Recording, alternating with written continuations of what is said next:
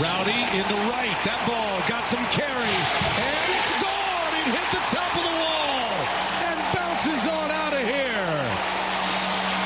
He's done it again. Rowdy Tellez. There was definitely extra emotion playing against them. You know, they are the team that drafted me, gave me the chance to play in the big leagues, but you know, I couldn't be more happy to be here in Milwaukee and be around this fan base and play in front of these people. This is where Wisconsin gathers to talk sports. Packers, Brewers, Badgers, Bucks. The Wisco Sports Show is on the air. Here's your host, Grant Bills.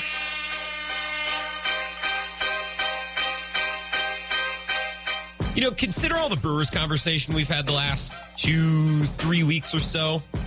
Some of the places we've gone, some of the things we've said We're getting angry because Lorenzo Cain wants out on the team. Okay, well, I got angry about that, right? Vibes were negative there.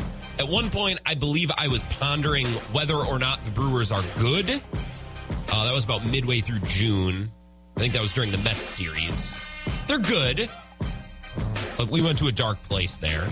We're talking about the future of Christian Yelich and what this team can actually accomplish and whether or not they can contend and this and that, right? We've, we've gone to some negative places. We've had some moments over the last month where we're not really sure. We have some uncertainty about our team, right? we've had plenty of positive conversations too. But today I'm trying to think of all the negative ones because very sneaky here, very, uh, without a lot of noise, the Brewers swept the Reds last weekend. Okay, that doesn't mean much. Well, then they split a four game set with St. Louis, which is really impressive considering that the Cardinals always seem to have, I don't know, you can call it devil magic, you can call it whatever. They always have to seem the, the right recipe to beat the Brewers. And then this weekend, they take two of three from a really, really good Toronto Blue Jays team, score a bunch of runs, get an unbelievable outing from Corbin Burnes on Saturday. I'm thinking, wait a damn minute here. In the last week, you got a sweep, a series split against your divisional rival, and then you win two of three against a really, really good uncommon opponent from the American League. Wait a minute. We're on a nice little stretch here with the Brewers, aren't we? Look at look at us. Look at us. We're not doing too bad. For all the negative conversations we've had over the last month or so, and I don't think we've been overly negative. I think everything we've talked about on the show has been fair, but hasn't always been excited and positive and optimistic just take a look around, smell the roses, smell the flowers. We're in a pretty good spot right now. Not bad. We got two against the Rays and then a bunch of winnable games in the next week or so. Four against the Pirates, then three against the Cubs. By the way, thank you, Cubs, for taking a couple from the Cardinals this weekend. And then three more against Pittsburgh at home. We're going to be looking back at the last 25 days, hopefully, and thinking, there we go. That's when they really started to kick it into gear. Hopefully, things are lining up well for the Brewers, but a really solid last seven days. This is the Wisco Sports Show. My name is Grant Bills. I'm so glad you're here. I hope you had an awesome weekend, some fun Brewers baseball games to watch, except on Friday. But Friday is the night where if the Brewers are getting their butt kicked, I don't really feel bad about turning a Brewer game off on Friday night. If I'm going to skip one game a week to do something else, if I'm going to make an active choice to do something instead of watching the Brewers, I'm normally going to do it on Friday night because we've just done five days worth of this show, and we've talked a lot about the Brewers, and we're not going to do another show until Monday, which means Saturday and Sunday's game will have taken place at that point. So a lot of times I take Friday night off. They got smoked on Friday. Uh, not great. Not great at all. Adrian Houser, not great. We'll talk more about Houser and what this rotation is looking like later on in the show. I want to talk a lot of Brewers tonight. This is going to be a show for you small ball fans. Like, you know, when a band does a concert and they've had making music forever, like think of Dave Matthews Band or, or one of those acts that you know people see dozens of times. At the beginning of the show, it's like, hey, if you're a fan of our our second or third album, tonight's gonna be the night for you, right? We're gonna put together a, a set of songs from this era when we were making music with this sound. And man, if, if that's your favorite, this is the night for you. Well, guess what? If you're a fan of small ball and bunting and sacrifice flies and moving the runner over, tonight's show is is for you. So strap in. Tonight, tonight is tonight is for you. A lot of talk. I want to start with small ball. You can join the show as always. Give me a call or a text 608 796 2558. You can find me on Twitter at Wisco Grant. If you're on Twitter and Twitter's your thing, follow me. It'll be fun. We can go back and forth and get mad online and do all the things you're supposed to do on social media. I could talk about yesterday's Brewer game for the next two hours. start to finish. They won 10 to 3. What a joy. Right? Yesterday's games or yesterday's game is the type of game you want to be at the ballpark for, right? Like I was listening to a little bit of the game driving around and then I watched some highlights because I wasn't home for the most part when the game was on. And I thought, man, today would have been a fun day to be at the ballpark, right? A couple big rallies, three runs in the first, five in the second, two later in the sixth. You got to see Chichi Gonzalez, which is just a treat and a privilege. Congrats to all of you who were at American Family Field yesterday. I can't imagine how how fun that was. Those are the kind of games you want to be at the ballpark for, right?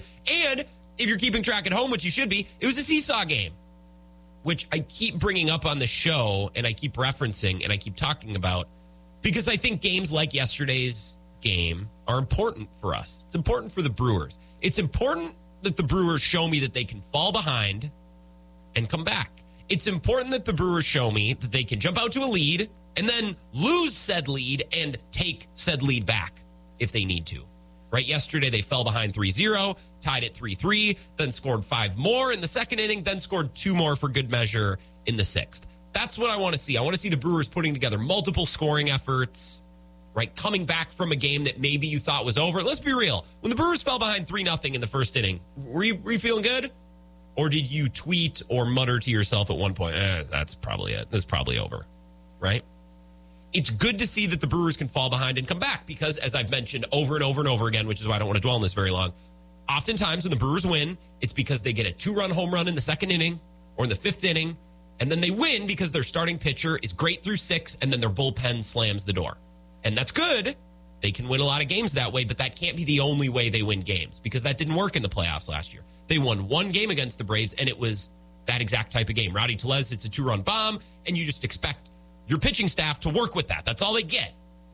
Well, this weekend, the offense gave the pitching staff a little bit more. So as we go through the season, pay attention to the different ways in which Brewers are winning games. And we saw a good example yesterday. Big day for the small ball crowd, bunt in the second inning, some sac flies, etc. Now, I could be a jerk here. I could rain on your parade. I'm not a small ball guy myself. Um, not really my thing. Don't get the appeal. Um, and I could be a real jerk by saying something like this. I, I could go like this Small ball. Rowdy Tellez had two homers. Narvaez, Adames, and Tyrone Taylor all had doubles. But yeah, sure, that bunt in the second inning. That's what did it, guys. Yeah, that was the point of the game. Real way to miss the boat. 10 runs. Yeah, one sacrifice bunt. That's what did it. Again, if I wanted to be a party pooper, that's what I'd say. But I'd be missing the point. It's not about Tellez hitting homers, therefore the Brewers win or Narvaez and Adames having good games. Therefore, the Brewers win. It's not that simple. The arithmetic of an offense in baseball is not as simple as hit X number of these things, rack up XYZ of XYZ, and you will win XYZ percent of the time. No, it's it's more complex than that. It's more jazz than it is math, right? Small ball isn't as simple as bunting a base runner from third to home for an RBI. And if you do that, then the offense will naturally get going and everything will be great. That's not how it works. It's more complex than that, right? Let's look at the first inning, okay? Brewers scored three runs, two of them off a Rowdy Tellez home run, and one off an Omar Narvaez double that he just drilled into the gap in right center field. And I could say, look, well, what's what, what's small ball about that? Look at where they got their runs. Home run and a double. That's big ball. Small ball, that's big ball. That's not a starter car. It's a finisher car, right? But Yelich walked to lead off the inning. He ended up scoring. Luis Urias reached on an infield single. That's small ball, right? That's hitters going up there, putting together long, battling at bats and not being an easy out, not striking out, not rolling over after two pitches. Adames fouled out to first base in this inning as well. But even he, recording an out, Saw seven pitches, worked the count, fouled off a couple of balls. Right in the second inning, Brewers scored five on a Jonathan Davis infield single, a Yelich ground out, an Adames single, and a Rowdy Tellez home run. A lot of elements at play in that inning, right?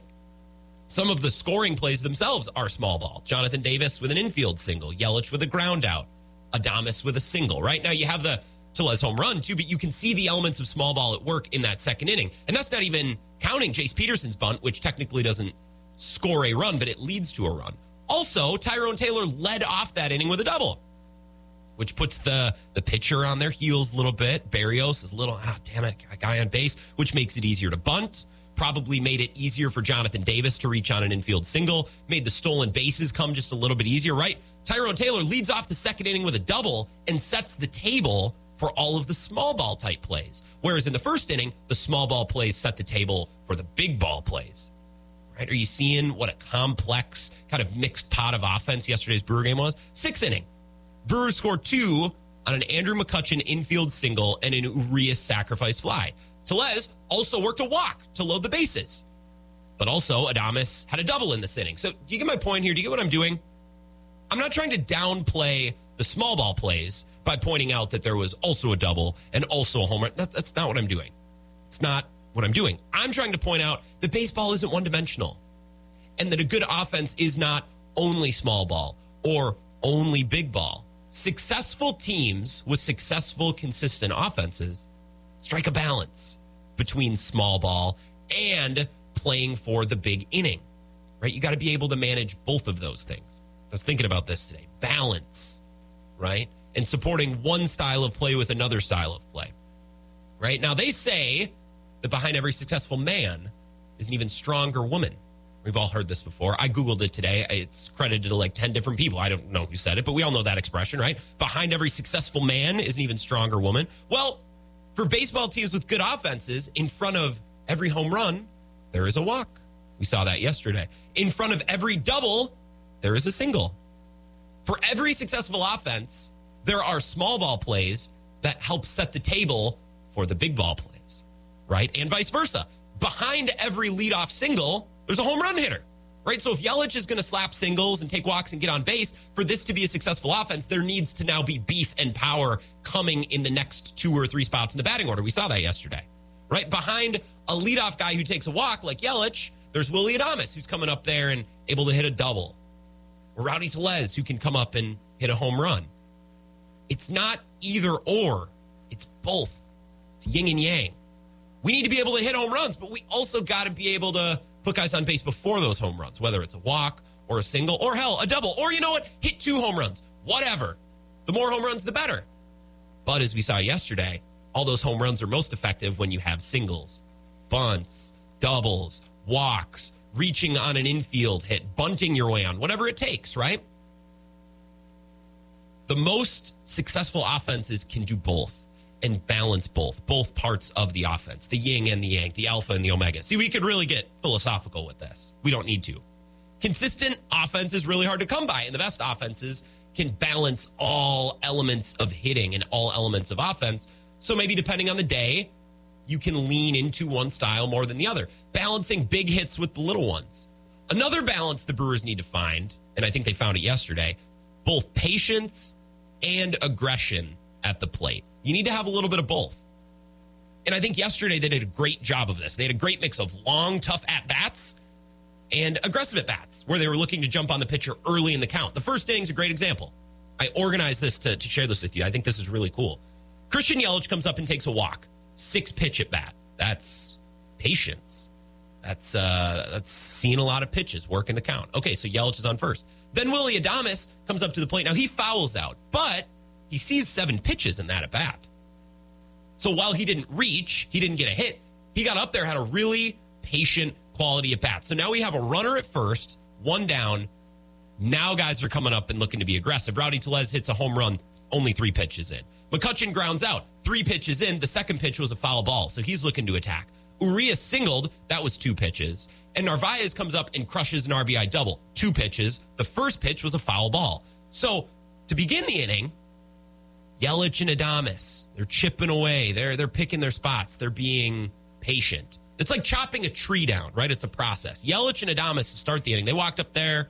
You know, they had a little sharp axe little saw and they're cutting wedges. They're kind of lining up. They're doing the math. All right, if we cut this tree down, we want it to fall this way. So we're going to cut a little wedge here. Yeah, can you hand me the tape measure? I need to measure this. Maybe draw this on with a marker. Yep, take a little, another chunk. And then when they got their work done, everything's arranged. All right, bring in the big boys. Now you got Rowdy Tellez coming in. He's like, all right, I'm swinging at the first pitch I see. Give me this. Takes a hack with an axe. Whoom. And because Yelich and Adames had done a little work before Tellez got up there, it wasn't a wasted solo shot of a home run. That two run home run immediately put them back into the game. And then Narvaez able to tie it up all before Chichi Gonzalez comes back out onto the mound. Right? I say all of what I just said to say this good offenses, of which we're trying to get there with the Brewers, that's their goal. Good offenses balance small ball while also occasionally trying to play for the big inning. A good hitter knows when to take a long, patient at bat and when to swing and be really aggressive. And yesterday, the Brewers scored 10 runs, and it's not a coincidence. They balanced all of those elements perfectly from start to finish in one game. We don't even remember. I don't even remember who pitched yesterday. I think Gustave pitched the middle of the game. I see right here in front of me. I'm cheating. He got the win. I know Chichi Gonzalez started. I don't remember anything else about the pitching. You know why? Because the pitching was not stressed. The pitching wasn't part of the story because the offense balanced everything they needed to balance, put all of the pieces in place to succeed, and they ran away with this game. And it's not like they were running a bunch of all stars out there. Jonathan Davis played a role, Jace Peterson played a role. Yesterday is the type of game you get when you balance patience and aggression at the same time. Small ball and playing for a big inning. Yesterday was a great game offensively. Mark that game down. All of the good things they did, watch for those things moving forward. That's process. That's how you're supposed to play offense in Major League Baseball. Let's talk more about that. Talk more Brewers coming up next on the Wisco Sports Show. This is the Wisco Sports Show with Grant Bills on the Wisconsin Sports Zone Radio Network.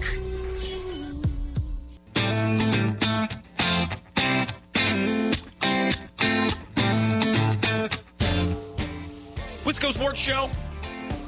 My name is Grant Bills. Hope you had an awesome weekend. Couple of fun Brewer games to watch. Friday night kind of stunk, but as I said to start the show, if there's one Brewer game that we skip a week, isn't it Friday night? Like, come on.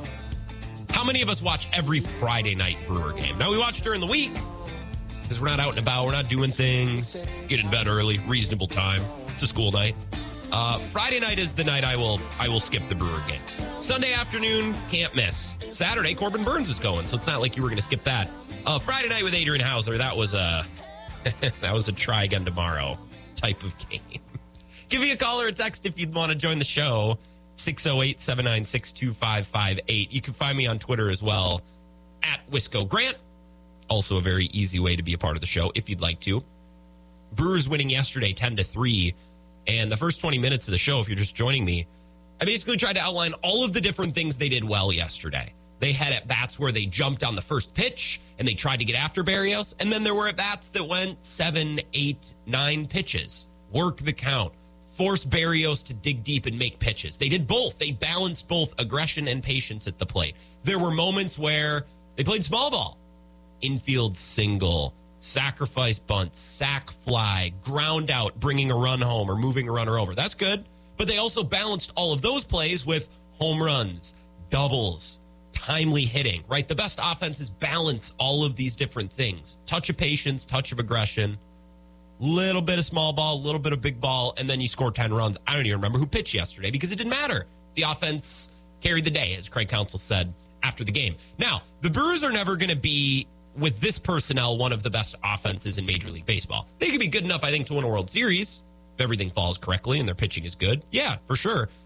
But they're not going to lead the league in statistical categories with their offense. And even the best offenses in Major League Baseball aren't going to score six, seven runs a night. It's just not possible. There's too many games. Injuries happen. Luck is certainly at play, and it's the law of large numbers. 162 games, the offense is going to stink in a couple of them. Okay. But on those nights when the offense stinks, ideally the manager goes to the podium, and if it's Craig Counsell, goes, you know, we did uh we did the right things. You know, ball just wasn't falling for us tonight. Right. And then you move on. Right. If you're a good offense with good process, good plate discipline, patience, you hit with power, you hit with speed, you do all these things. If you're a good offense and you get shut out, chances are you smack the ball around a little bit, but you hit it right at the third baseman, right at the shortstop, right? Uh, a line drive that almost goes fair, lands two inches foul instead, right? You have a bad luck night. You don't have a bad offensive night, right? And the manager, like I said, comes to the podium and said, hey, you know, we did the right things. It just didn't work out. You know, such is life, such is baseball. One of the most important things I like to remember in sports, and it's something that I always try to bring up on the show whenever possible process is so much more important than results, right? Now, especially when you're talking about 162 games, or in the NBA, you're talking about 82 regular season games, or in the NFL, the season's getting longer, and you need to win multiple football games in a row to make and eventually win a Super Bowl and win a championship. The process by which you run your offense, run your defense, call your plays, the process is way more important than the results, right? Now, I'm not looking at yesterday's Brewer game and saying, wow, they scored 10 runs. They had a really good offensive game. No, we broke down the innings in which they scored, broke down the at bats, and said they did this, this, this, this, this. That's great process. And if the Brewers keep doing that, they're going to score enough runs to win a lot of games. Doesn't mean they're going to win 10 games or, uh, or score 10 runs every night, but they're going to win a lot of games, right? It's the idea that process is more important than result. And this is true all sort, sorts of places, you know? The, uh, the stock market, for example. What do financial investors tell you all the time? It's like, hey, I know the stock market's down right now, but look at the last 30 years. It's going to be higher in 10 years than it is right now. Right? If you put it in, the process is sound. Even if it drops here and there, the process is good. Investing in the stock market is smart process, right? Think of the Packers 2010 season. The process was there. The defense was good. Rodgers was there. It just took a while to come together. They lost close games early in the season. They lost those back to back overtime games in Washington and Miami. But then, as the sample size got larger, they played more games. You really started to see how good this team was, especially in December and into the postseason.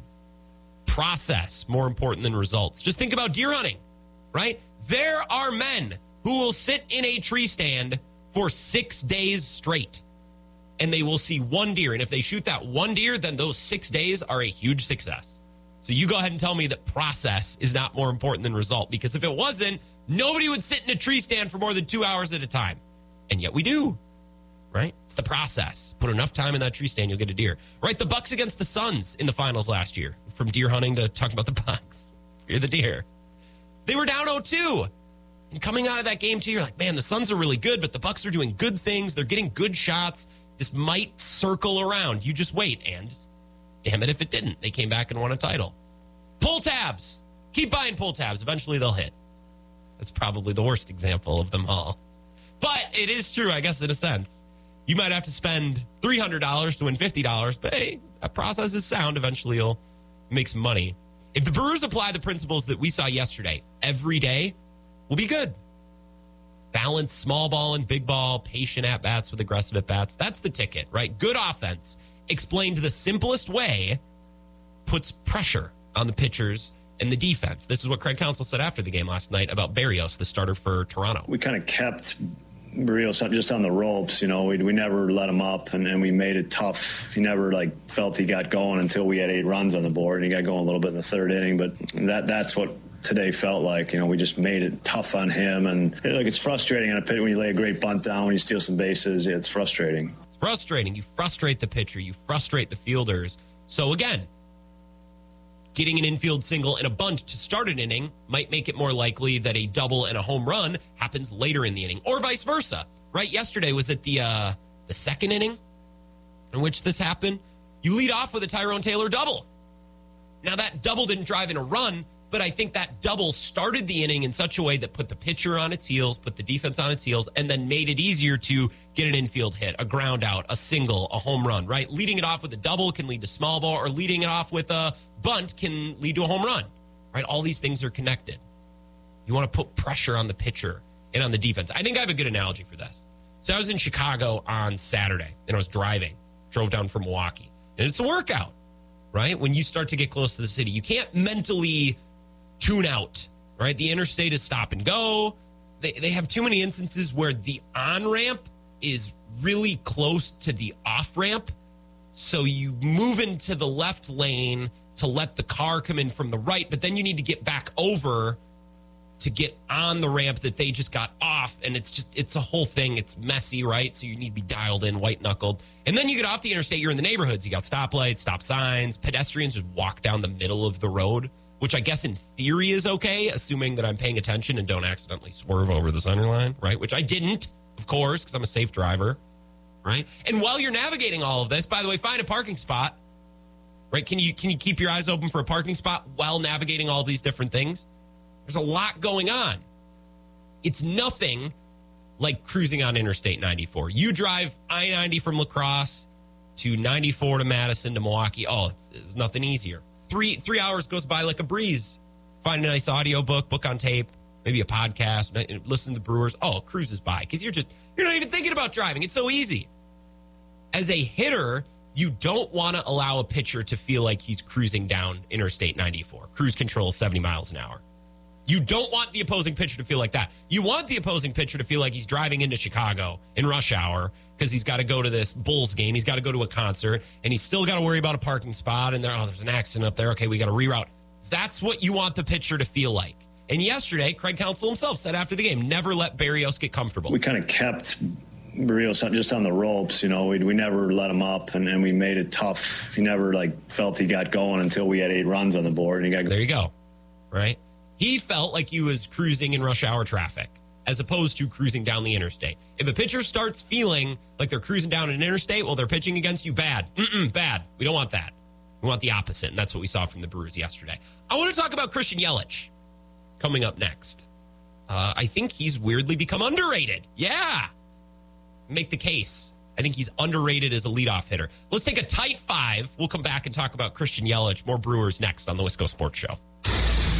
This is the Wisco Sports Show with Grant Bills on the Wisconsin Sports Zone Radio Network.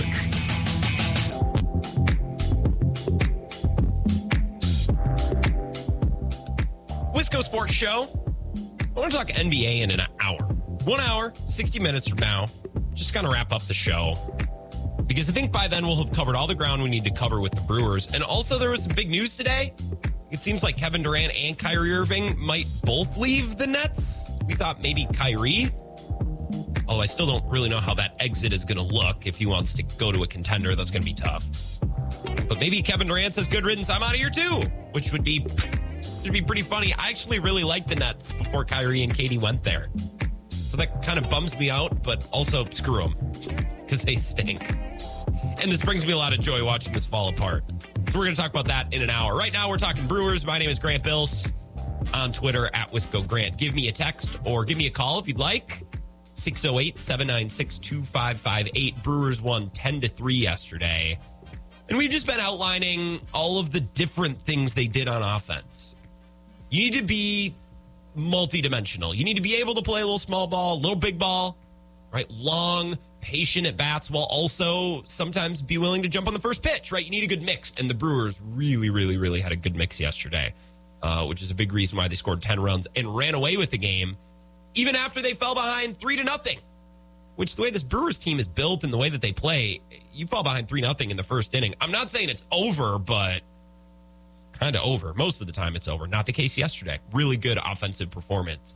Uh, I want to talk about Christian Yelich coming up, but before we do, I want to talk about one thing relating to small ball. It's not every day we get to talk about small ball, so I feel like we should leave no stone unturned, right? Bill Michaels had Craig Counsell on last week, and we heard a little bit out of the interview. We didn't get to it all.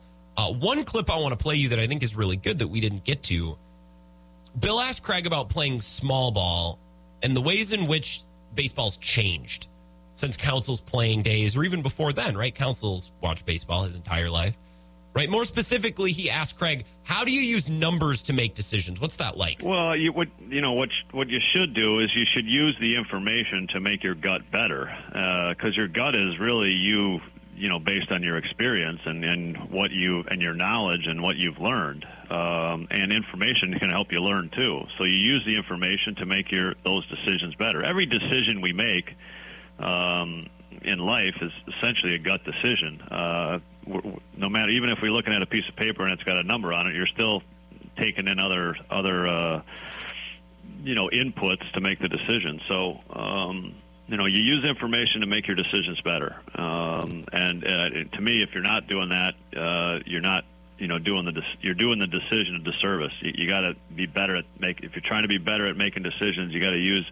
all the inputs you can to make good decisions. Gut decision helped by the numbers right? What do the numbers say? Rock and Rick is here, 608 796 2558. Rock and Rick, do you make a lot of gut decisions in your daily life? Do you agree with Counsell there? Yeah, I'd say you have to. All right. All right. All right, I do too. I really like that answer. That's why I forgot to play it last week, but I want to make sure I snuck it in there, especially after the small ball we got yesterday, Rick. How about that? A bunt and some sac flies. That was good stuff.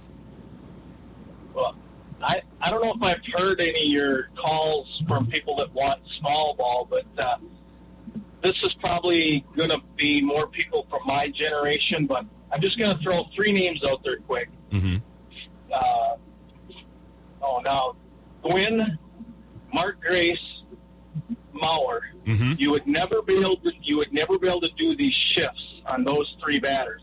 To me, to me, that's my idea of if I was going to say play some small ball because every pitch isn't a home run pitch.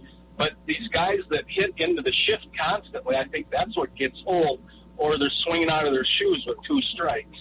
I think that's what gets old. I, I love, you know, I'm human. I love home runs just as much as anybody, Yeah. and I think bunting sucks.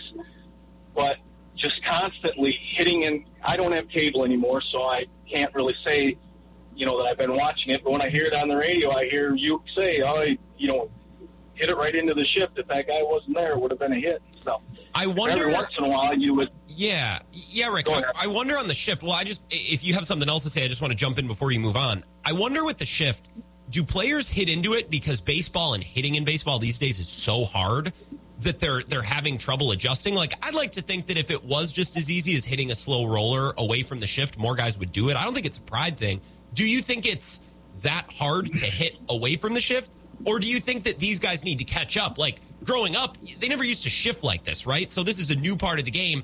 And as players come up and learn how to play the game and train in the game, they will eventually get better at it just by time and evolution. Do you think that's what's going to happen?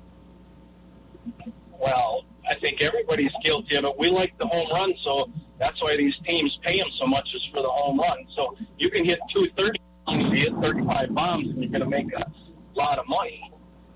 But if you're not Barry Bonds, you shouldn't be swinging for the fence every time. That's kind of what I'm getting at. Yeah. Um, I sent you a text a couple weeks ago about, you know, um, when we're talking about Yelich moving up to cleanup, and I said, I said, since you're such good pals with Craig, I said, tell him, tell Yelly he gets one swing for the fence. After that, he has to choke up an inch yeah. and just and just barrel it up. Remember? Yeah. Anyway, it's just, I mean, we all love home runs. I think it's, I think it's exciting to see people jacking home runs, but every pitch just is not a home run pitch. And I'm not going to sit here and try to explain on the radio, but if you're trying to pull an outside pitch, that's where you're going to hit it off the end of the bat. And you're going to get grounders. Mm-hmm. That's Mhm. that's all. That's all I'm going to get at. So I, I don't know what everybody's definition of small ball is, but mine is not constantly hitting into the shift that they. You know, the pitchers have so much film on you, and the pitchers might be pitching the pitch to you where you're probably going to hit it that direction in the into the shift. I mean, I wouldn't think that they, but who knows? Maybe they think that you're so prone to swinging for the fence that they're going to pitch you outside and you're still going to try to jerk it and you're going to hit it right into the shift. I'm just wondering if that's when everybody's getting after you that they want to see small ball. I'm just curious if it's you know guys my age who we never saw that shift before. You know, so that's that's all I was curious about because because bunting is boring as far as I'm concerned too. Well, and I, I think a lot of, and my issue with it, Rick, and I appreciate the call. Have a good one. That's Rock and Rick. My issue with bunting is it's viewed as this cure all. Like if you just drop a bunt down every once in a while, you know, everything will get better. And, and that's not how it works. It's not as simple as that. Maybe, Rick, you have a good point. Maybe we should have started tonight's show by defining small ball. You know, anytime you give a speech, best man at a wedding, Webster Dictionary defines love as or what is the the Michael Scott quote from when um, Phyllis and Bob Vance get married? Webster Dictionary defines wedding as the as the melding of two molten metals. No, that's wedding. That's welding, Michael. Maybe we should have defined this. In my view, small ball and and for it really it boils down to this. It boils down to making the opposing pitcher work. You don't make him work when after two pitches you roll over to the first baseman right into the shift. If you do as a hitter what the defense wants you to do and what the scouting report says you're going to do, that's bad. That's not small ball. That's not that's not smart offense. That's just poor offense, right? If if you roll into the shift exactly where they expect you to roll into the shift, You've not made that pitcher work. You haven't made the infield work. You haven't made anybody work. But yesterday, the Brewers putting pressure, putting pressure on Berrios, who was pitching. And a lot of that is due to Christian Yelich. I I know he's not hitting home runs like he used to, although I think maybe we have a bit of a misconception on what kind of power hitter he was in 2018, 2019. So I want to talk about that coming up. Christian Yelich, I think, has sneaky become underrated as a leadoff hitter. In 2022, I think Christian Yelich has become underrated in the role that he's playing right now. That doesn't mean he's an MVP. He's not underrated relative to his 2018 and 2019 season. No, in that instance, he's very overrated. I think we need to actually be clear, speaking of definition, about what underrated actually means. Right? Earlier today, I was reading some NBA offseason stuff. Free agency is this week, draft grades and trade exceptions, all that crap. The Suns right now are plus a thousand to win the title next year. They're behind Boston and Brooklyn. The Suns have become underrated. That's what underrated means. The Suns are a lot better than public perception would tell you, and certainly a lot better than betting markets would tell you, because I think they have a better chance at the title next year than Boston, and I know they have a better chance at the title than Brooklyn. Even if Brooklyn keeps Kyrie and Katie, I still think the Suns are better. But they're plus a thousand to win the title. They become underrated, right? Yelich has become underrated. I don't know if the leadoff spot is going to be a permanent thing for him. And by permanent, I mean the rest of his career. I would not touch his spot in the lineup right now. Leave him there until the end of the season if it's going like this. I don't know if it's permanent long term, career wise for him, but he's so good at it. Uh, I saw there's a Twitter account at Yelich Hits that I saw this morning that tweeted yesterday that he now has a six game hitting streak. I can confirm. I did Google it. Uh, a more illustrative stat. This is probably a better way to lay out how effective he's been since moving to leadoff, which happened on June 8th. Since moving to leadoff, Yelich has gone hitless three times in 17 games, and in two of those three hitless games, he walked at least once. He scored a run in 11 of the 17 games. Some games he scored multiple runs. That's what you're looking for out of a leadoff hitter. It's not even tied to a hitting streak, although he's gone three, four days, usually at a time, he's on a hitting streak. His hitless games are very rare, few and far between in the month of June. He looks good. Uh, according to the Ben Kenny Sports Research Department, or the BKSRD, as I'm now going to coin it, meaning Ben's Twitter account at Ben Z Kenny, uh, since the move, sitting 305, two home runs, six RBIs, 13 runs scored, and 11 walks. You see what I'm saying?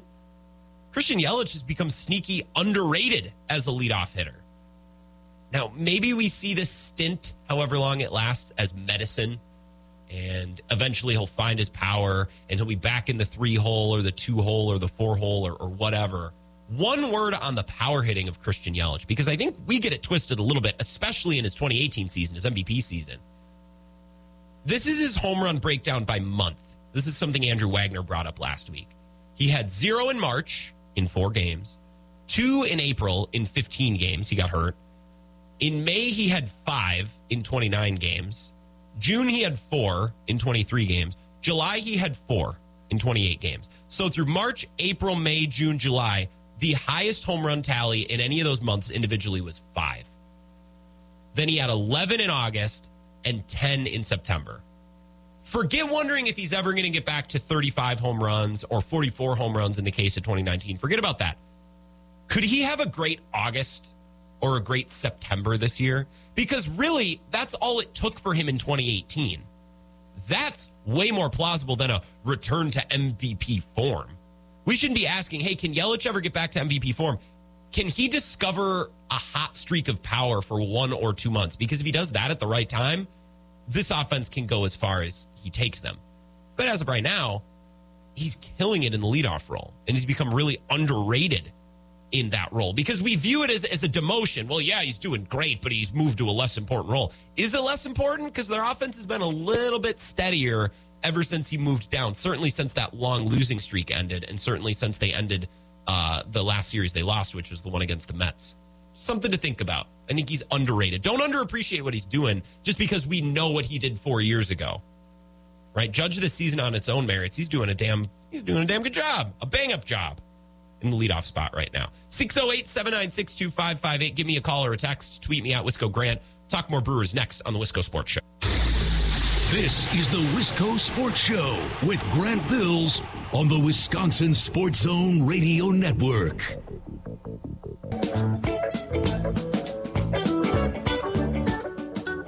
Wisco Sports Show. Give me a call or a text. We're talking Brewers. 608 796 2558. I was just explaining, uh, nay, pleading to you that Christian Yelich, I think, has become underrated. He's having great success as a leadoff hitter. Not, and not, this is, this is, I think, what's wrong. We are wanting him to be 2018, 2019 Christian Yelich, and he's not. He's been poor. So they move him to the leadoff spot, and he starts playing really well, and we're like, all right, fine, I guess it means whatever. He's hitting No, if you judge what he's doing as a leadoff hitter in a vacuum, or screw a vacuum, line him up with other leadoff hitters around Major League Baseball. He's doing really good. It's still not what he was doing a couple of years ago, but you got to start somewhere. You start building from something. Yelich has been really good. Rockin' Rick texts in and asks, Is his exit velocity still high? He's still barreling it up if it is. Oh, well, it's funny you ask Rockin' Rick because uh, I'm a baseball savant uh, dot com right now, or I guess it's baseballsavant.mlb.com if you're wanting to search at home and uh, research along with me on the program. The exit velocity that Yelich is at this year is at 91.3 miles per hour. It's his third high. Oh, never mind. I got that upside down. Hold on. I flipped it backwards. He would be right now at 91.3 miles per hour.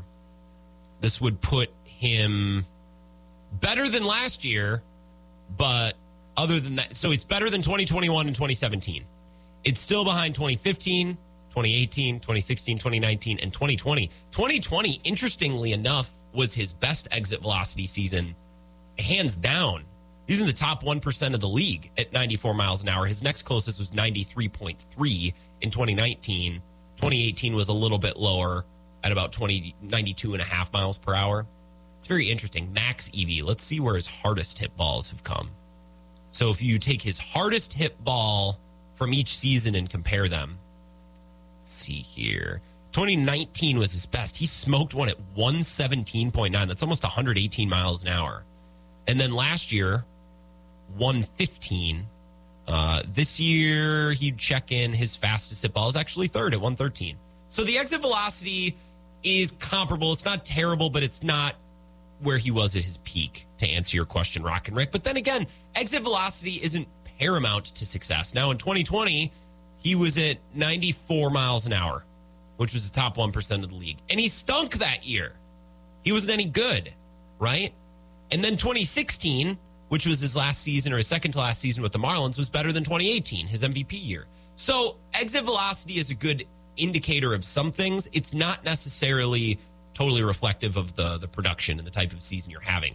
I think just watching him, Rock and Rick, and everyone, uh, to welcome you and thank you for listening to the Wisco Sports Show. Now, now I'm not just speaking to Rick; I'm speaking to, to everyone. I think you can tell just by watching him that his exit velocity isn't at the same spot. He rolls over a lot of ground balls, but I think he's just more comfortable out of that leadoff spot. Craig Counsell gave him a different objective, right? A different goal. If you are doing a, a, jigsaw puzzle, you're sitting at a big table doing a jigsaw puzzle and you're looking at one piece and you just can't find where this bastard goes. You've been looking at the same piece for 25 minutes. The, this puzzle is uh, it's a red pickup truck with a golden retriever in the back. It's a red piece. It should fit on the truck. I don't know why I can't find it. I can't figure it out. You know what you do at this point? You you try another piece. You're like, I'm going to put this red piece down. Give me this green piece. There's a pine tree next to the driveway where this truck is parked. I'm going to I'm going to find a spot for this. Change the objective. Work on a different goal. Try to try to do something else and see if you can't check that off the to-do list, right? Now look at that. I, I now I'm looking at something else, new perspective. I can see that this green piece goes right here. It's at this pine bough, which is right above this little stack of cordwood. Oh, nice tan piece. That goes right there. And now when you go back to the red truck, it's like, oh, okay, fresh perspective, right? I'm not tired. I, I, don't have this stubborn feeling like I've been running into a wall with no success. I think Craig Counsell just giving Christian Yelich a different objective made a world of difference. Now, Yelich's tendencies as a hitter, least this season, are a lot better suited for the leadoff role. So I think Craig Counsell looked at what he was doing and said, you know what? You're kind of a huge, like, kind of a huge hole in our lineup right now. You suck as a three hole hitter. But if we take everything you're doing now and move you to the one spot, you'll actually be a really productive player. You'll be exactly what we want, exactly what we're looking for. Right? I, I think just the, the roster manipulation by Craig Counsell, just tweaking here and there, gave Christian Yelich a little taste of success, probably loosened him up a little bit, and he's been playing so well ever since. Uh, and I think that original movement to the leadoff spot, which happened first week in June, I believe it was June 8th against the Phillies in a game that they lost.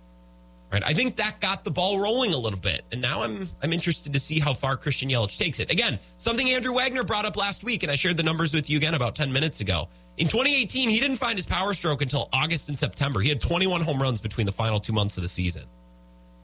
Now, I don't think he's going to do that this year, but could he hit eight home runs in August and 10 in September? I could see that. It's a long ways off. A lot can happen between now and then. So we'll see. And if that happens, man, Brewers could have a high powered offense, high octane offense. Use whatever word you want to use going into the playoffs. That would be nice paired with this pitching. Let's take a break. We'll talk more Brewers baseball coming up next. Again, I want to talk NBA at 5:30, so stick around. Wisco Sports Show back in 2 minutes.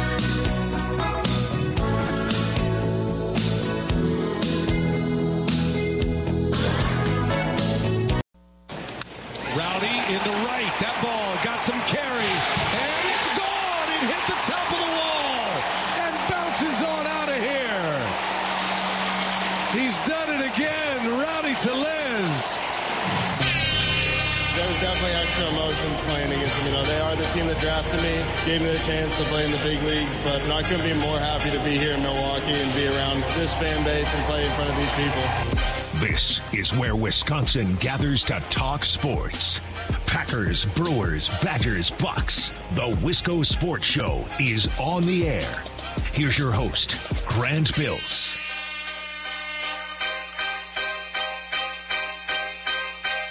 I can't believe it took a full hour for me to bring this up. I am so sorry. Uh, the Avalanche won the Stanley Cup last night, which is great. It was a really fun Stanley Cup final. The story made sense to me, even as a non hockey fan. The Lightning, who are trying to win another title, versus the Avs, who are trying to break through for their first time. Very 2018 Patriots Chiefs AFC Championship game type of thing. I know it's not an identical comp, but that's the way I like to look at it. Right, and the Avs won last night, which was great. Uh, and I just want to shout out Russell Wilson because this guy um, tweeted last night.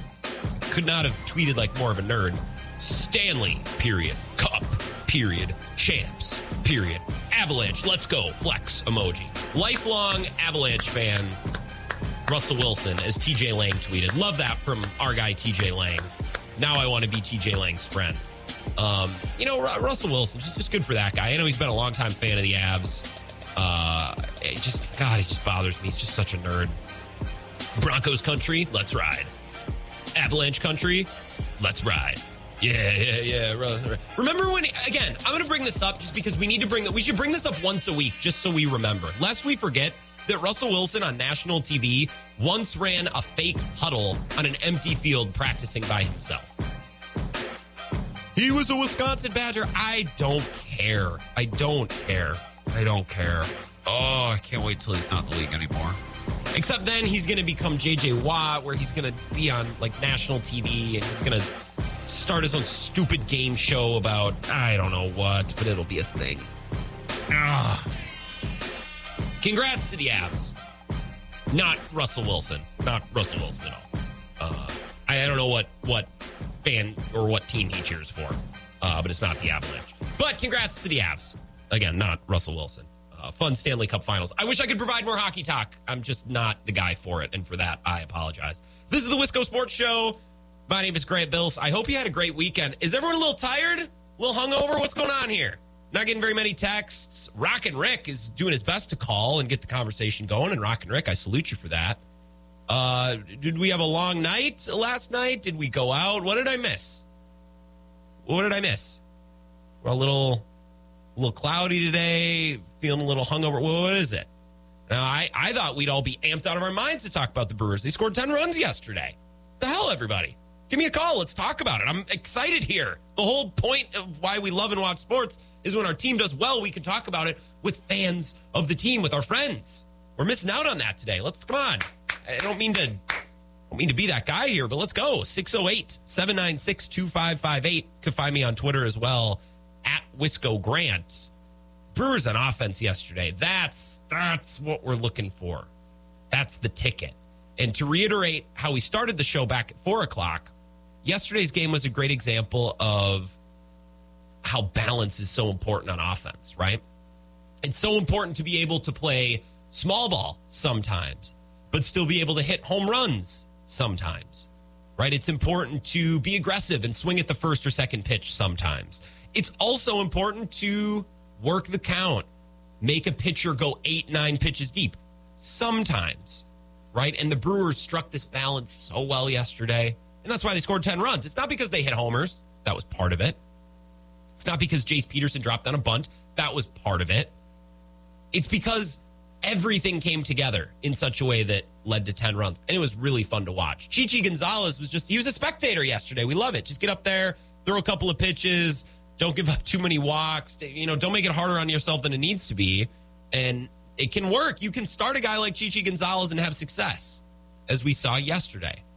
Weirdly, Chichi Gonzalez has been, him and Jason Alexander have actually gotten the job done. I don't understand how that works. Adrian Houser and Eric Lauer have been lagging a little bit, but these guys we didn't even hear about or know of until a couple of weeks ago. They're coming in and getting the job done. Bizarre times we live in. Brewers scoring runs. They're winning games with Chichi Gonzalez. Let's go to the phones. 608 796 2558. Welcome to the Wisco Sports Show. Who's this? Hey, it's Jeff from Holmen. Jeff from Holmen. Thank you, Jeff, for getting the ball rolling. It's it's a privilege and an honor to hear from you. You want to talk Brewers? Let's go. All right, Grant. Um, this is what I got to say about the Brewers. Brewers right now, as constructed, are basically not going to beat the Dodgers. They're going to might win a series, but they need to go after a big bat, whether it be Josh Bell or Pittsburgh center fielder. You might have to give up, you know, uh, Willie Peralta or another pitcher and some prospects. Not that they have any prospects that they're probably willing to get rid of or yeah. Pittsburgh wants, but they have to do something because this is a deal. They're what are they, 25th in batting average, and they're up there in homers, but they're like either hit a home run or, you know, Brewers are like this. If they score four or five runs, yeah, they're good to go with the pitching they got. But Usually that's not the case. They're like two or three, and they'll have a breakout game here and there. And if you would have told me like that streak they had not long ago where they lost like six or seven, I would have said not with that pitching they got. But you know, all it takes is an injury here or there. But I think they need to go after a bat before the All Star break. They need to make a substantial uh, move and not like rent a player for two months. But the, the David Stearns, his history is the rent a player. But yeah. I'm hoping that's not the case and they go after somebody. And I'll listen to your comments and hang up. Thanks a lot, Grant. Yeah, thanks, Jeff, up in Holmen, and I appreciate the call. I feel like I got a little strong there telling people to call in. I don't like to do that, but sometimes I was I was so excited to talk Brewers today with everything we saw yesterday. And Jeff, I'm with you on the trade deadline stance. Let's talk about that first. And the offense and adding a bat. I want them to add one really nice luxury piece. Like if let's say what's a good analogy for this? Let's say the Brewers are an apartment and we're decorating the apartment.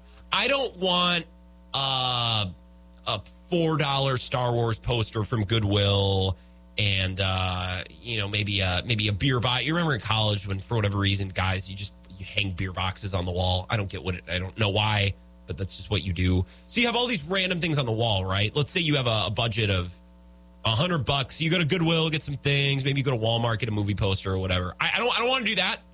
I don't want to get a lot of little things. I want to get one big thing. I want David Stearns to go out and get a big, grand piano, and that's it. That's all we're spending money on. Nothing else. Like if we're decorating the apartment and we have a budget, we're spending it all on one guy. That's that's how we're attempting to get into this trade deadline and make our offense better because I think this Brewers lineup, top to bottom, has a lot of redundancy. Like Hunter Renfroe is very similar to me uh, to Andrew McCutchen, who's very similar to Omar Narvaez. Adames and Urias are very similar. I think Adames is a little better and more consistent, but I still like Urias' upside. And when he gets hot, he's a dangerous hitter. I like Rowdy Tellez. He's very similar again to Narvaez. And again, like they're all they're all very similar. A lot of redundancy. I don't need another guy that's like all of these other guys. I don't need another Hunter Renfroe, which is why I've kind of been anti Andrew Benintendi. It's like, okay, well, he's the outfielder de jour. He's hot.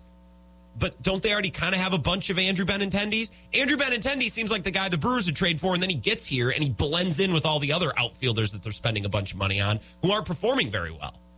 I think, and I'm with Jeff, Jeff and Holmen, Viking Jeff, who is again, it was nice to meet you. Thank you for calling in, Jeff. Um, I, if you're going to attack the trade deadline and you're going to make move, make one move that's worth something. Go all in for a luxury piece. Go all in. Don't get a couple of nice little side pieces. Don't get a Curtis Granderson on this nice little retirement tour on a contender. Don't go get Jonathan Schoop. Go get an MVP. Spend a lot if you have to. Otherwise, don't bother because this team's going to have to get hot anyways. You might as well just bet on them getting hot rather than adding, I don't know, Andrew Benintendi. I'm just really anti Benintendi if you can't tell. I, I shouldn't have brought that up. That was a, that was a sore subject. 608 796 2558. Dave is in Cudahy. Dave, I was in Cudahy this weekend on Saturday night. Believe that. Yeah, where the heck were you? I was coming back from Chicago. Oh, I was as well, but that was a Sunday night deal. Oh, why were you in Chicago? We we could talk. We can bond over this. Well, what were you doing in Chicago, friend? I actually uh, knew a couple of the guys that were on the big AEW show, uh, the Oh. big wrestling show. Uh, so I got tickets to the big shebang. I, I was like right up there. It was awesome. Did you go to the AEW thing in Milwaukee last week? Was that at Panther Arena?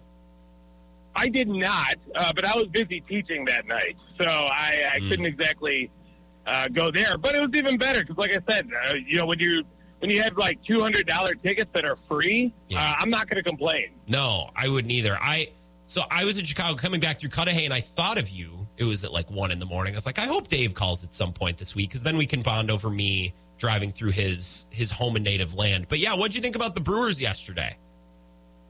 This is like the worst possible thing that could happen to the Brewers because this is going to give them a false sense of security and hope. I'm sorry, this is a bad Brewers team. They are not good. There's no way that they can contend with any of the major competition come playoff time. And uh, uh, now, if they make a move, which you know they're they're iffy on that end of things, they usually don't do anything during the mid season. But if they do, it's not going to be anything of worth.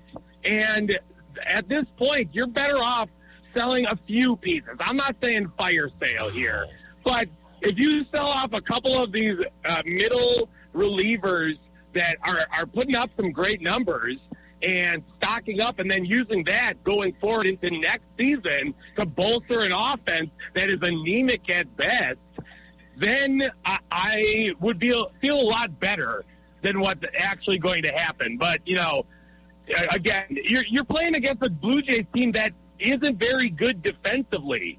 So I, I'm not surprised that they won two out of three.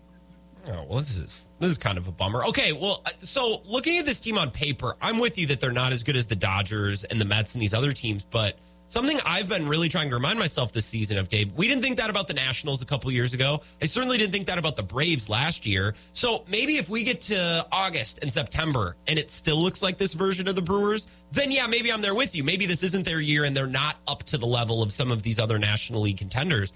But who's to say we don't get to August and all of a sudden Christian Yelich finds a little power again and they're hot and they look like the best version of a team that just needed to get healthy and then they turn it on. I I don't know. I'm weirdly taking solace in the fact that they haven't gotten hot yet and they haven't looked amazing yet because that means the best is yet to come, maybe, right? that Braves team and look at that Nationals team and then compare that to the Brewers team that you see in front of you.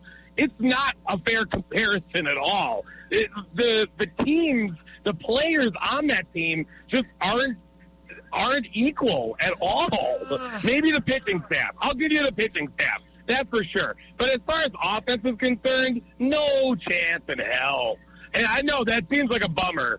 Uh, I'm sorry. Normally, I'm far more positive and optimistic about Oh, I things. get it, I get but it. at this point, at at this point, you know, the only thing that we could hope for is that we have an entire team built of Rickie Weeks, who, you know, where they they can't play in the first half of the season. Then in the second half, they go, you know, nuts.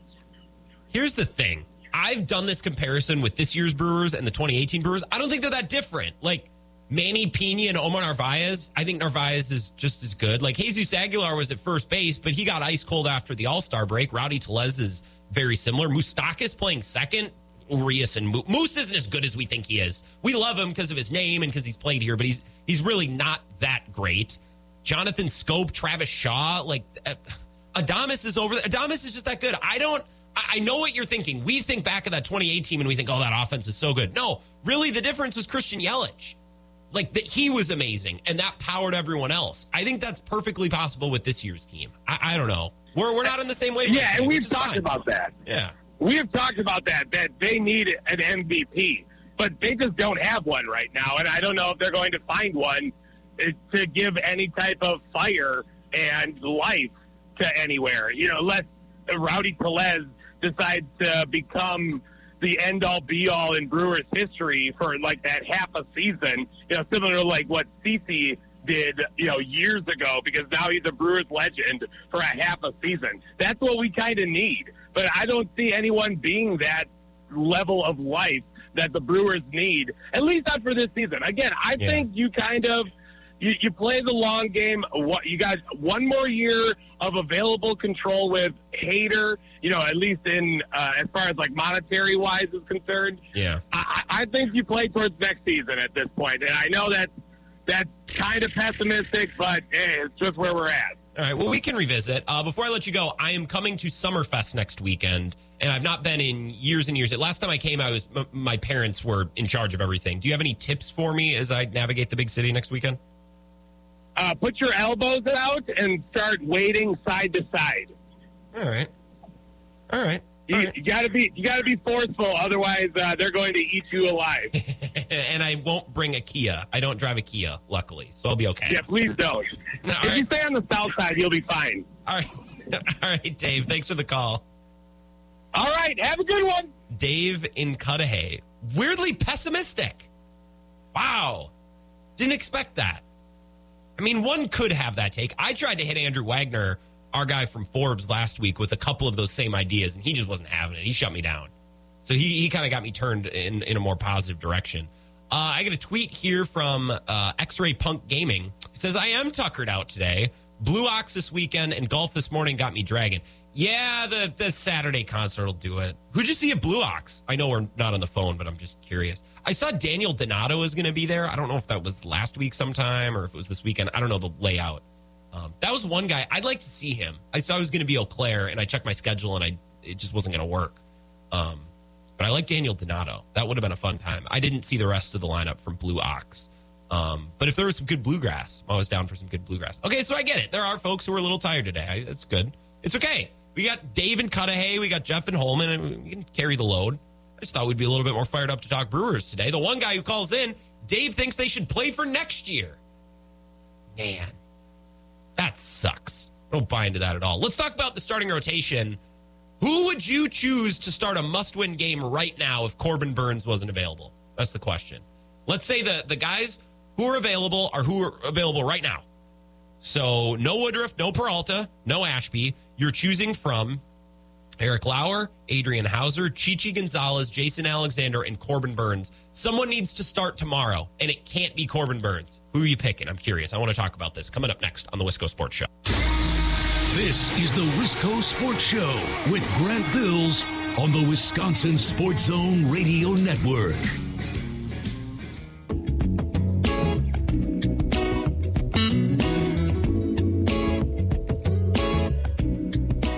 Wisco Sports Show. Little disappointed with the Brewers vibes today. Not gonna lie.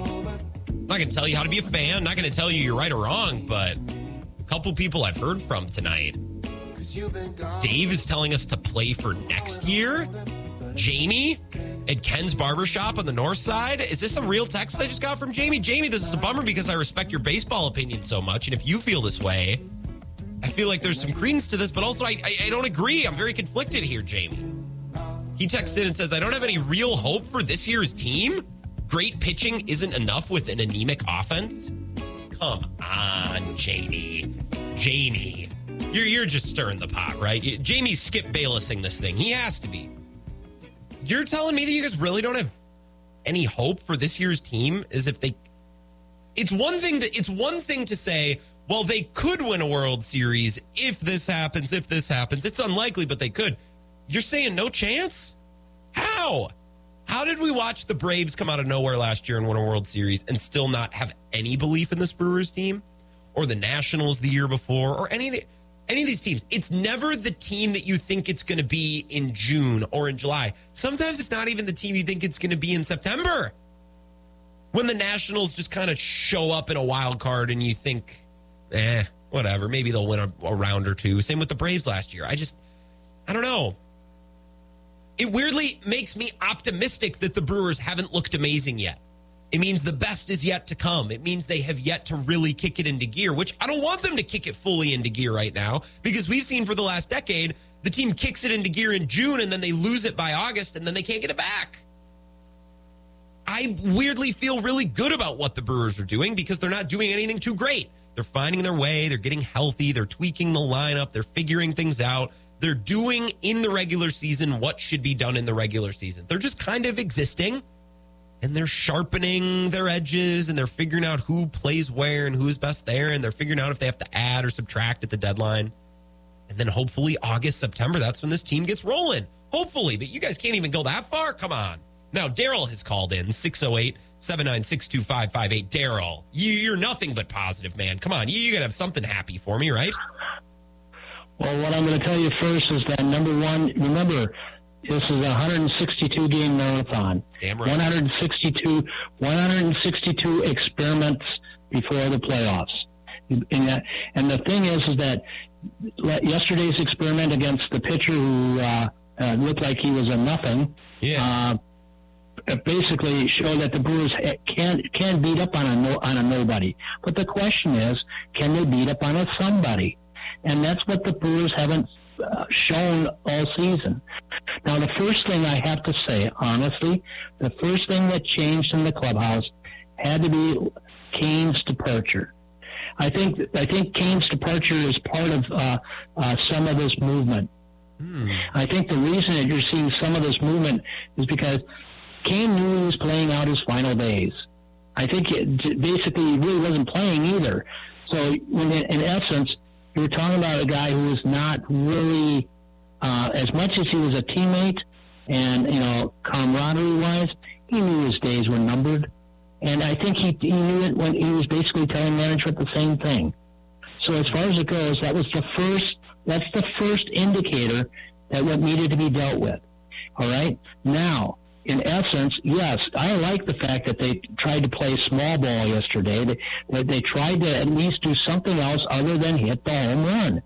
Their, their offenses shouldn't be just uh, home run or bust. Yes, they need to mix it up.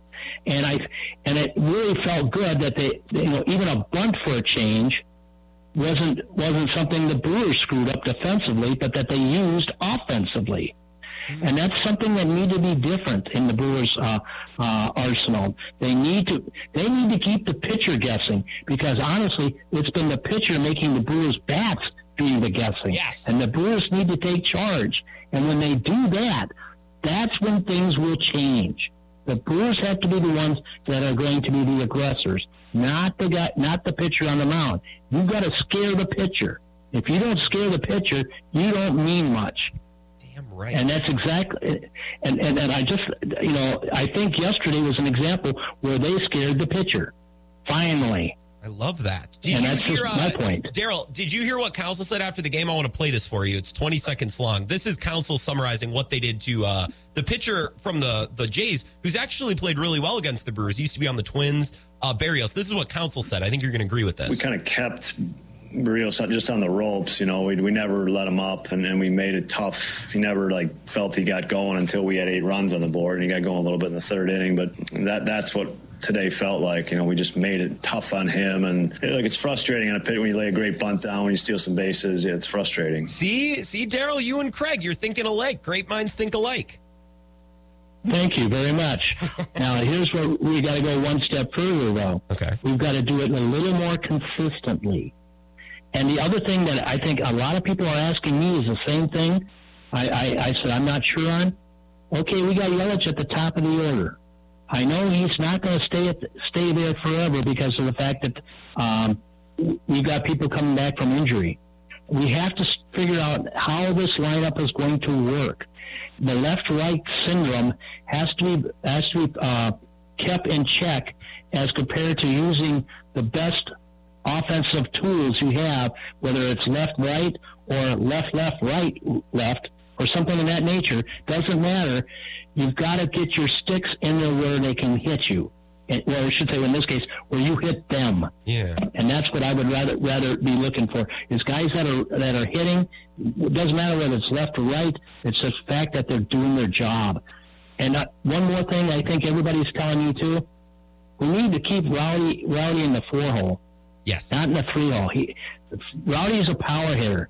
And then you, so what you do is you put a good bat behind him, good bat behind him, because then if he strikes out, okay, maybe that's two outs, but then you've got somebody coming up there that's ready to uh, uh, sting the ball somewhere else. Uh, I do like the uh, Jonathan Davis coming up. I thought that was a nice move so far. Uh, uh, I mean, um, I like the fact that he's got, he's bringing speed back to the lineup and stuff and stuff like that that could steal some bases. Um, might bring a little more aggressive aggressive offense.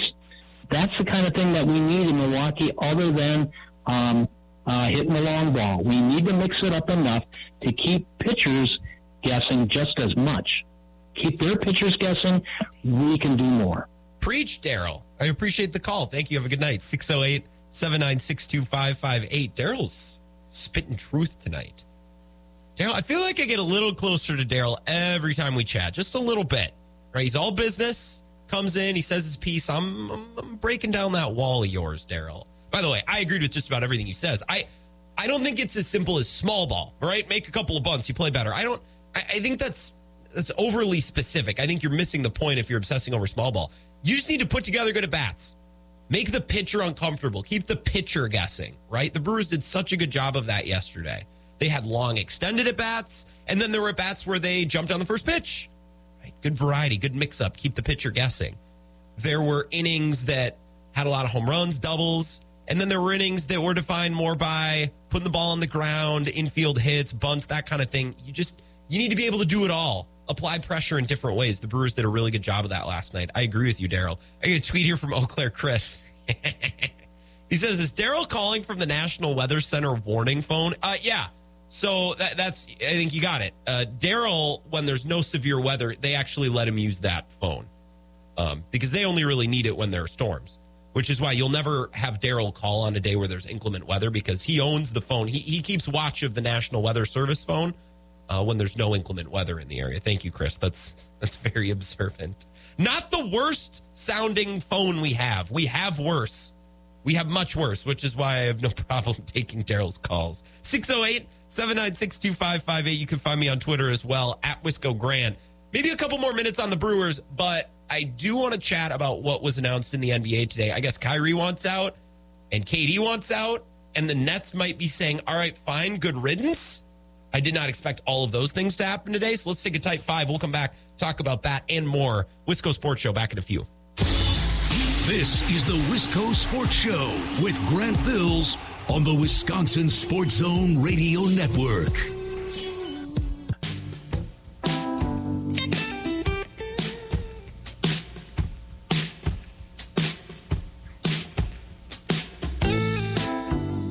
Wisco Sports Show.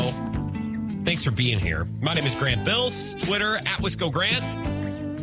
Give me a text or a call 608 796 2558. Couple more notes on the Brewers, and then I want to talk NBA to round out the show. I wanted to talk about Kyrie Irving, who wants out of Brooklyn. And then Kevin Durant said, Well, wait a minute, I want out of Brooklyn. And then Brooklyn and owner Joe Tsai said, Okay, well, we want you out of Brooklyn then. And then Shams Charania about a minute ago reported that Kyrie Irving is going to opt in to his player option, play the season out with the Nets.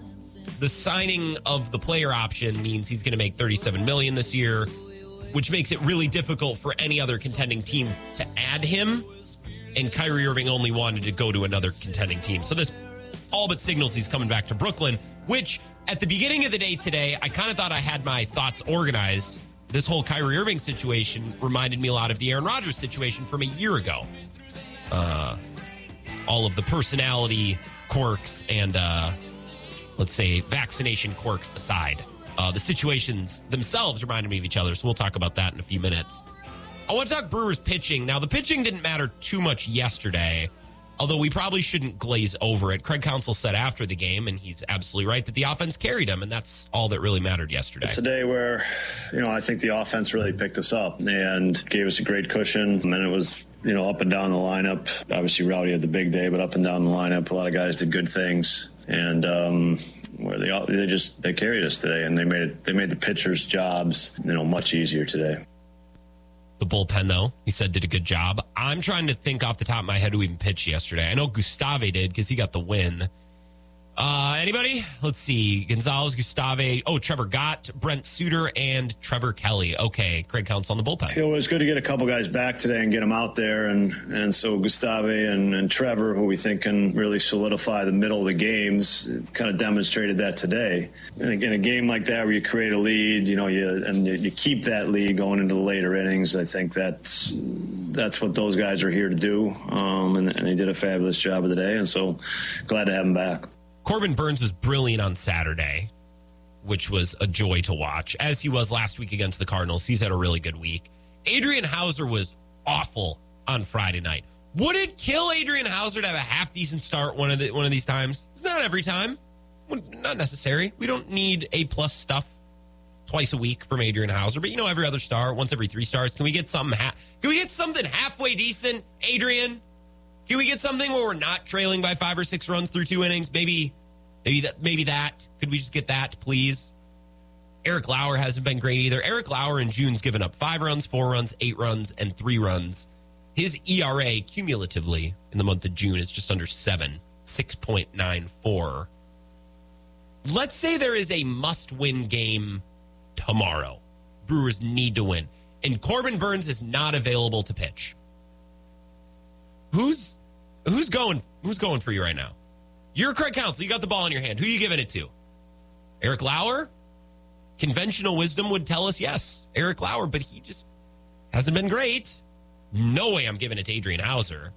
I'm not giving it to Chichi. Um, can I interest anyone in some Jason Alexander? Has he not been the second best Brewer starter for the last month or so?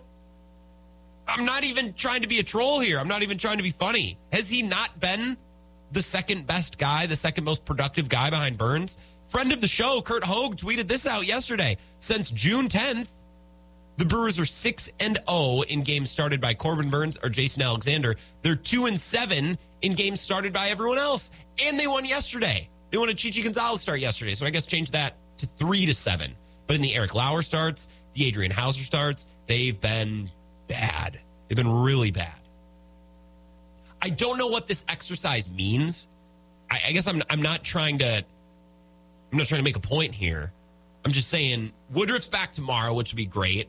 Peralta back later in the season. Ashby threw a bullpen yesterday or uh, the day before yesterday. Craig Counsell said yesterday that Aaron Ashby threw a bullpen yesterday, which means Saturday. So he's doing well. Everything's scheduled there, so hopefully he'll be back. Now, Freddie Peralta will be later in the season, but other than that, the rotation should be starting to get back into place before too long. But the last couple of weeks, it's been Burnes, Lauer, Houser, Jason Alexander, and Chichi Gonzalez. Has Jason Alexander not been their second best guy? Jason Alexander could step into the studio where I'm sitting right now, and I would not know who he is. He could stick his head in here and be like, "Hello, Grant, you host the Wisco Sports Show," and I'd go, "Yes." And who are you? I wouldn't recognize him. He's been the Brewers' second best pitcher. what kind of weird world do we live in? Where the Jason Alexanders of the world are holding up their end of the bargain and Eric Lauer can't and Adrian Houser can't. Well, I know why. I know what kind of world we live in. We will we live in a world that's managed by Craig Counsell. Craig Counsell does a great job of getting guys that you've never heard of. Great job of getting guys that need to make a start. It's like, look, we don't want to start Chichi Gonzalez, but we don't have a choice. So guess what? Hey, Chichi, here's what you got to do today. You got to get us this many outs. You got to get through this many innings, blah, blah, blah. Set up the parameters, establish what's expected of the player. And normally the player comes through. And I don't, I don't know if that's a framing thing. I don't know if that's a preparation thing. I think Counsell does a very good job of asking the appropriate amount of success or production from every player. I don't think he asks for too much. And I think he gives every player a goal and an assignment, however you want to look at it, that's attainable. I think that's why moving Christian Yelich to the leadoff spot makes so much sense. He moved Christian Yelich into a place where he could be successful and notch little victories every day. Chichi Gonzalez, get us 12 outs. You know what I mean? Just four innings. Can you get us 12 outs? If you do that, you're the most important player. You're the best player today. And he's done that twice now. It's the same with Jason Alexander. Can you come in and keep the ball in the yard? Just keep the ball in the yard. Let your defense make plays behind you and hope the offense scores enough. And by and large, they have. Again, they're 6 and 0 in games started by Burnes and Alexander since June 10th. It really is something the way in which the no namers come onto this team. Well, it's the same in 2018. It's like, hey, you're going to take Jhoulys Chacin and Wade Miley. He's not a no namer. All respect to Wade Miley. He's good arm. Gio Gonzalez, Brandon Woodruff out of the bullpen. Just get us a couple outs. He finds parameters and he finds ways for even his lesser name players to succeed and to be successful. And once Jason Alexander does it once, he's like, wait a minute, my role on this team is actually it's actually pretty good for me. I'm being put in a position to succeed. So when he goes out again and again and again, as he's done, which I don't think really was the expectation, I, I just think it gets easier for him. It gets easier for Jason Alexander. I can't believe we're still talking about this guy. I think that's why I'm enjoying talking about this so much, is because I get to talk about Jason Alexander on June 27th. I thought this was going to be a one and done. We were going to laugh about how he has the same name as the guy who played George Costanza. We are going to play some drops. You want to get crazy? And then we'd move on with our lives. But here we are, and the Brewers keep winning in games that are started by Jason Alexander. That being said, thankful that Brandon Woodruff is back tomorrow. I need I need another elite arm in this rotation. If you get used to four elite arms and now we're down to one, it's uh, it's, a tough drop off. You know what I mean? It's like you're used to having central air, and then you move into a place that has no air conditioning at all, and you're living with box fans. It's like, man, I understand there are people who live like this all the time, but not for me. Not for me. You get used to Burnes, Peralta, Woodruff, Lauer, and then you're down to Jason Alexander, Chichi Gonzalez, whatever's happened to Adrian Houser and Corbin Burnes. I need a little Need a little boost. I need a little bump. Thank you, Brandon Woodruff. He should be back tomorrow. Uh, a couple of tweets here. Here's one from Hunter. Uh, says, sorry, Grant. You and Daryl are trapped in old school baseball. Mm. Though I agree about not letting a pitcher hit cruise control on an interstate. Yeah, we don't want that. You don't want a pitcher to get comfortable and get cruise. You want to be disruptive. You want to make them stop and go and make tough pitches. Pitchers nowadays are too good, and baseballs are dead. Launch angle certainly doesn't help. Yeah, launch angle's the goal, although launch angle worked pretty well for Rowdy Tellez yesterday Helped the Brewers put a bunch of runs on the board. We love to knock on home runs and launch angle when our team isn't hitting home runs, but then when they hit home runs, you know, we like talk about other things. Brewers had a near flawless offensive performance yesterday. They were really good. Little small ball, little big ball. They worked counts. They were aggressive early in others. Really, really good yesterday. Um, I want to talk about the NBA. Kyrie Irving, I have some questions and a comparison to the place we were in with Aaron Rodgers a year ago weird deja vu with this Kyrie Irving story, which seems to have now at least come to a temporary conclusion. We'll talk about that. Wrap up the Wisco Sports Show coming up next. This is the Wisco Sports Show with Grant Bills on the Wisconsin Sports Zone Radio Network.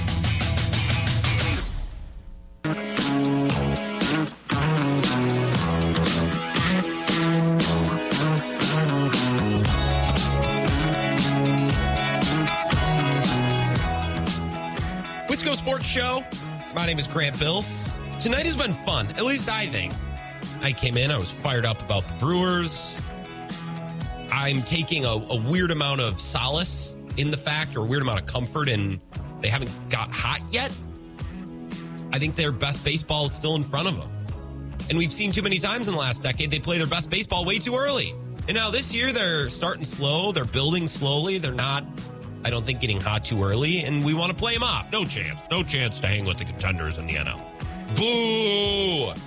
Boo! Boo, boo, boo. That's what I have to say to you, the haters today. We'll revisit in a month, month or two. Maybe this team never gets off the ground. Maybe this is good as they ever get, but I think they have a couple of gears that they still have to hit. I think they can get a little better. 608 796 2558. If you want to jump in here before 6 o'clock, you can do so on Twitter as well at Wisco Grant. I want to talk about the big story in the NBA this week. Free agency's coming up. The draft is now over. Kyrie Irving was the story that was the big one, and he didn't really know what he was going to do because he's got a player option for $36 million. You'd figure he could opt into that.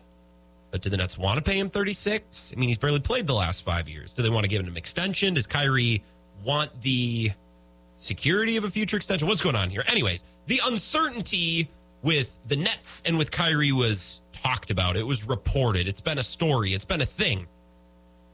And up until today, I thought, hmm, well, Kyrie really doesn't have any leverage. Um, he doesn't really want to leave his buddy Kevin Durant. He doesn't want to leave $36 million on the table.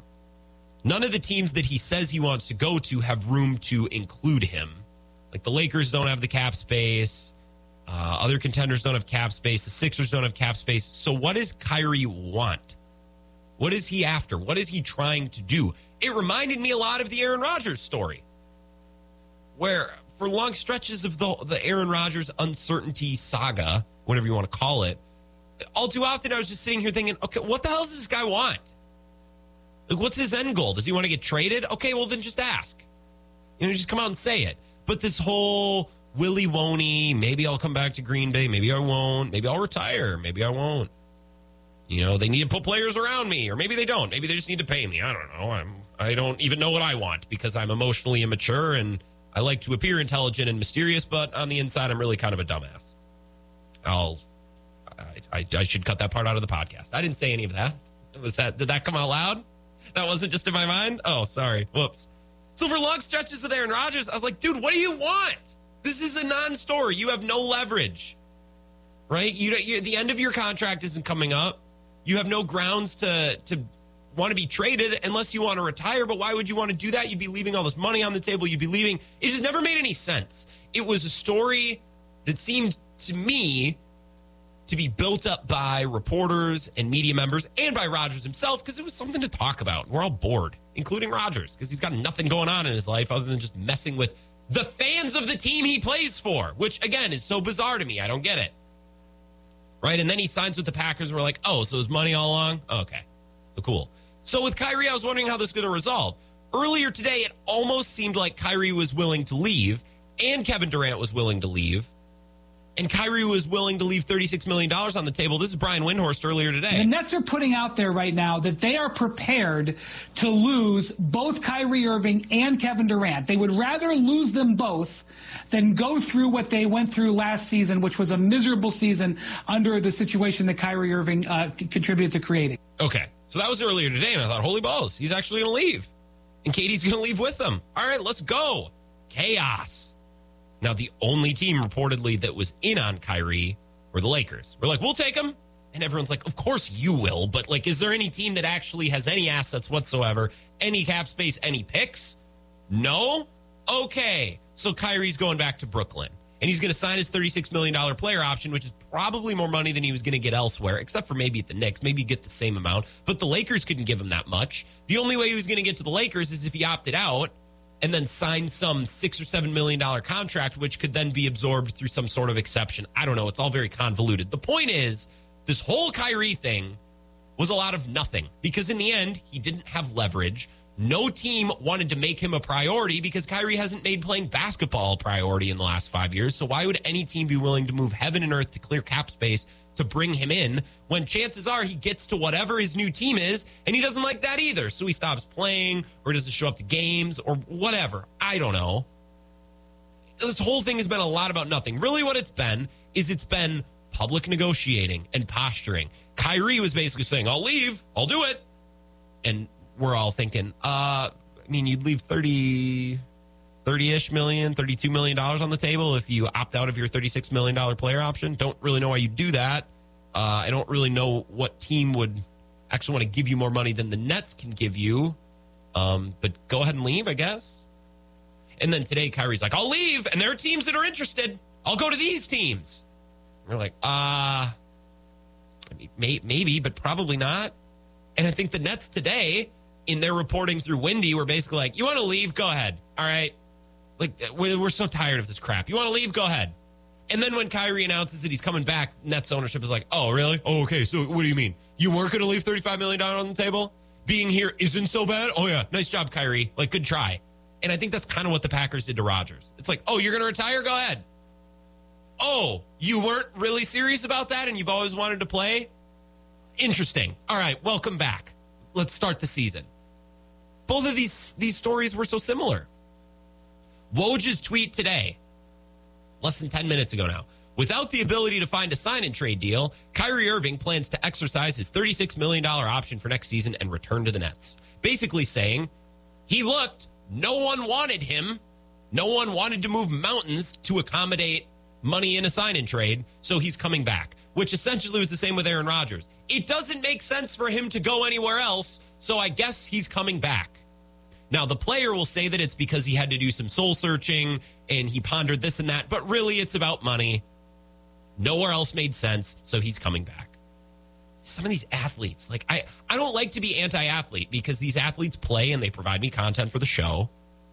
But it's just so annoying. Stop trying to sound like you're so much more worldly and so much smarter and you we can't possibly begin to understand what your decision making process is like. So you're going to pull this insider around this way and feed information through this person to mess with us and see what we're doing. Like it's just so it's so transparent. And it's Aaron Rodgers. Again, uh, here's a text from Jared in DeForest. This will be a good way to wrap up the show. It says Kyrie wants to be able to do whatever he wants to do. Some days it's about money. Some days it's about social platforms. Some days it's about his image. Uh, some days it's good health. Some days are few and far between. It's about basketball. Yeah, well, that's the thing with Kyrie. You want to be able to do whatever you want to do. Some days it's about money. Well, guess what? Today it was about money. Turns out he didn't want to leave $30 million on the table to go join the Lakers on a really crummy deal. Wow. What were the chances? Turns out with Aaron Rodgers, it was about getting 50 million a year the whole time. Who'd have thunk? It wasn't about the front office respecting the players. It wasn't about this or that. It was about money. Wow. And that's fine. Get paid, make the money. But stop leading us on this scavenger hunt constantly so we can try to understand the world the way that you do because you're really not that deep. You're just chasing a check, and good for you. We're all chasing a check. We're all trying to make money, but stop making it deeper. It's not that deep. Tomorrow, we'll talk more Brewers, maybe a little more NBA as well. Talk to you tomorrow starting at 4.